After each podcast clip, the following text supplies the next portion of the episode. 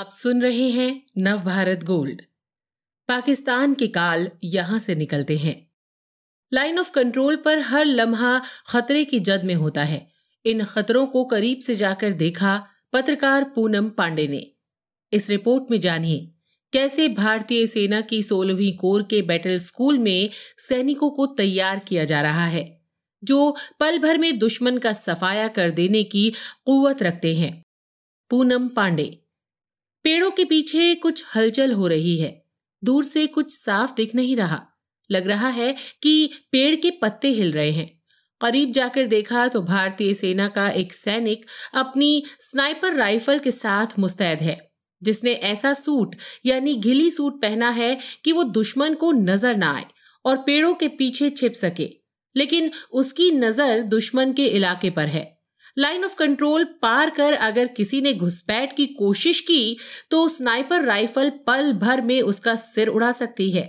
ये सीन है भारतीय सेना के कोर बैटल स्कूल का।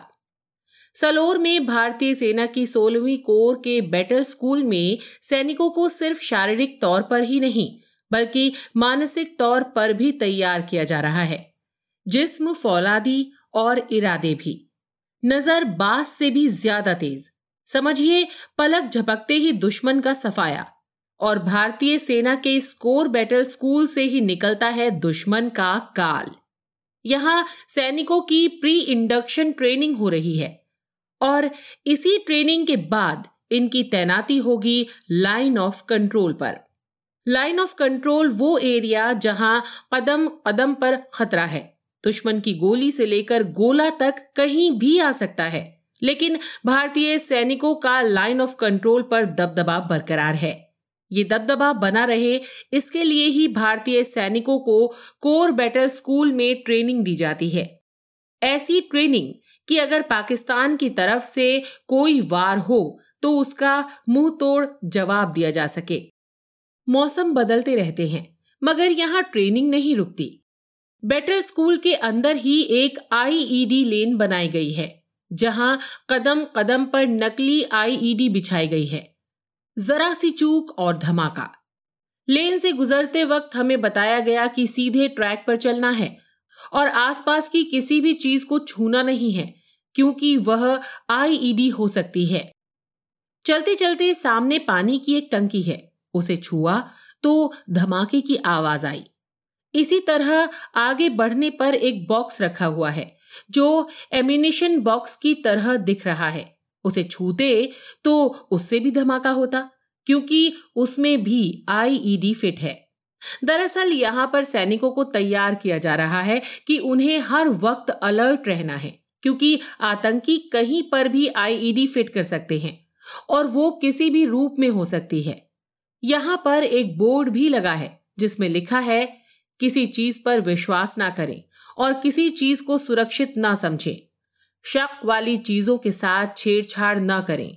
तमाम निर्देशों के बाद आखिरी लाइन है, जल्दबाजी ना करें, डेढ़ हीरो ना बने। लाइन ऑफ़ कंट्रोल पर हालात एकदम अलग हैं। जब सैनिक पीस लोकेशन से आते हैं तो उन्हें एलओसी पर तैनाती से पहले बैटल स्कूल में तैयार किया जाता है। यहाँ का माहौल बताया जाता है। यहाँ हर वक्त बुलेट प्रूफ जैकेट और बुलेट प्रूफ हेलमेट पहनना होता है। किसी भी ऑपरेशन के वक्त सैनिक के पास bullet proof jacket, helmet, personal weapon समेत करीब 20 किलो का वज़न होता है। बुलेट प्रूफ जैकेट का वज़न ही पाँच से दस किलो होता है और हेलमेट करीब दो किलो वज़न का। जब हम भारतीय सेना की एक फॉरवर्ड पोस्ट में गए तो हमें भी बुलेट प्रूफ जैकेट और हेलमेट दिया गया और कहा गया कि ये पहनना ज़रूरी है। क्योंकि कभी भी दुश्मन की तरफ़ से फायरिंग हो सकती है। मुझे पहले जो बुलेट प्रूफ जैकेट दिया गया, उसका वज़न दस किलो था। मेरे लिए वो पहनकर काम करना लगभग नामुमकिन था। मैंने कोशिश ज़रूर की, लेकिन वहाँ मौजूद अधिकारी को भी समझ आ गया कि ये मेरे लिए मुश्किल है। जिसके बाद मुझे पाँच किलो वज़न वाला बुलेट प्रूफ जैकेट पहनने को दिया गया। हेलमेट का वज़न दो किलो। मैं करीब एक घंटे तक वो पहने हुए थी, जिसके बाद लगने लगा कि अब संभालना मुश्किल हो रहा है। सिर पर भारी हेलमेट से सिर हिलाना भी मशक्कत भरा लग रहा था। हमारे लिए जहाँ बुलेट प्रूफ जैकेट और हेलमेट के साथ ही चलना मुश्किल हो रहा था, वहीं 20 किलो वज़न के साथ भारतीय सैनिकों को पाकिस्तानी सेना और आतंकियों का मुकाबला करना होता है। लाइन ऑफ़ कंट्रोल पर ड्यूटी का वक्त भी कोई तय नहीं होता।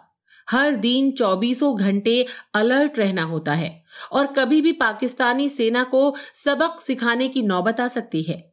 लाइन ऑफ़ कंट्रोल पर सैनिकों की सिर्फ़ शारीरिक क्षमता की ही परीक्षा नहीं होती, बल्कि मानसिक तौर पर भी सैनिकों को उतना ही मज़बूत होना होता है। यहाँ सैनिक परिवार से दूर एक तरह से आइसोलेशन पर होते हैं। इसीलिए बैटल स्कूल में उन्हें मानसिक तौर पर भी मज़बूत रहने की ट्रेनिंग दी जाती है। लाइन ऑफ़ कंट्रोल पर तैनाती से पहले सैनिकों को बैटल स्कूल में चौदह दिन की ट्रेनिंग दी जाती है।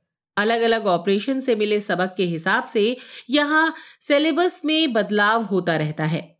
काउंटर इंसर्जेंसी ऑपरेशन के लिए तैनात सैनिकों को 28 दिन की ट्रेनिंग दी जाती है। कोर बैटल स्कूल में पैरा मिलिट्री फोर्स और जम्मू कश्मीर पुलिस की स्पेशल टीम को भी ट्रेन किया जाता है। यहाँ सेना के लेफ्टिनेंट कर्नल रैंक तक के अधिकारी, जेसीओ और जवानों सभी की एक तरह की ट्रेनिंग होती है। एलओसी पर सैनिकों को टर्न अराउंड ज़्यादा है, इसीलिए हर साल करीब उनतीस हज़ार सैनिकों को बैटल स्कूल ट्रेन करता है। बैटल स्कूल में बताया जा रहा है कि सेकंड्स में किस तरह आतंकियों का सफाया करना है। कश्मीर के मुकाबले जम्मू में लाइन ऑफ़ कंट्रोल की स्थिति काफ़ी अलग है। कश्मीर में भारतीय सैनिकों की पोजीशन ऊंचाई पर है, यानी यहाँ भारतीय सैनिक ऊंचाई से पाकिस्तानी सेना को डोमिनेट करते हैं। लेकिन जम्मू इलाके में भारतीय सैनिकों को ऊंचाई का फ़ायदा नहीं मिलता। यहाँ पर भारतीय और पाकिस्तानी सेना की पोस्टें लगभग एक जैसी ही ऊंचाई पर है। कश्मीर में सर्दियों में बर्फबारी के बाद कुछ महीने पाकिस्तान की तरफ़ से हरकत कम हो जाती है, लेकिन जम्मू में लाइन ऑफ़ कंट्रोल साल भर एक्टिव रहती है। सोलहवीं कोर के बैटल स्कूल में सैनिकों को इसी हिसाब से तैयार किया जा रहा है। ये है नव भारत गोल्ड की प्रस्तुति।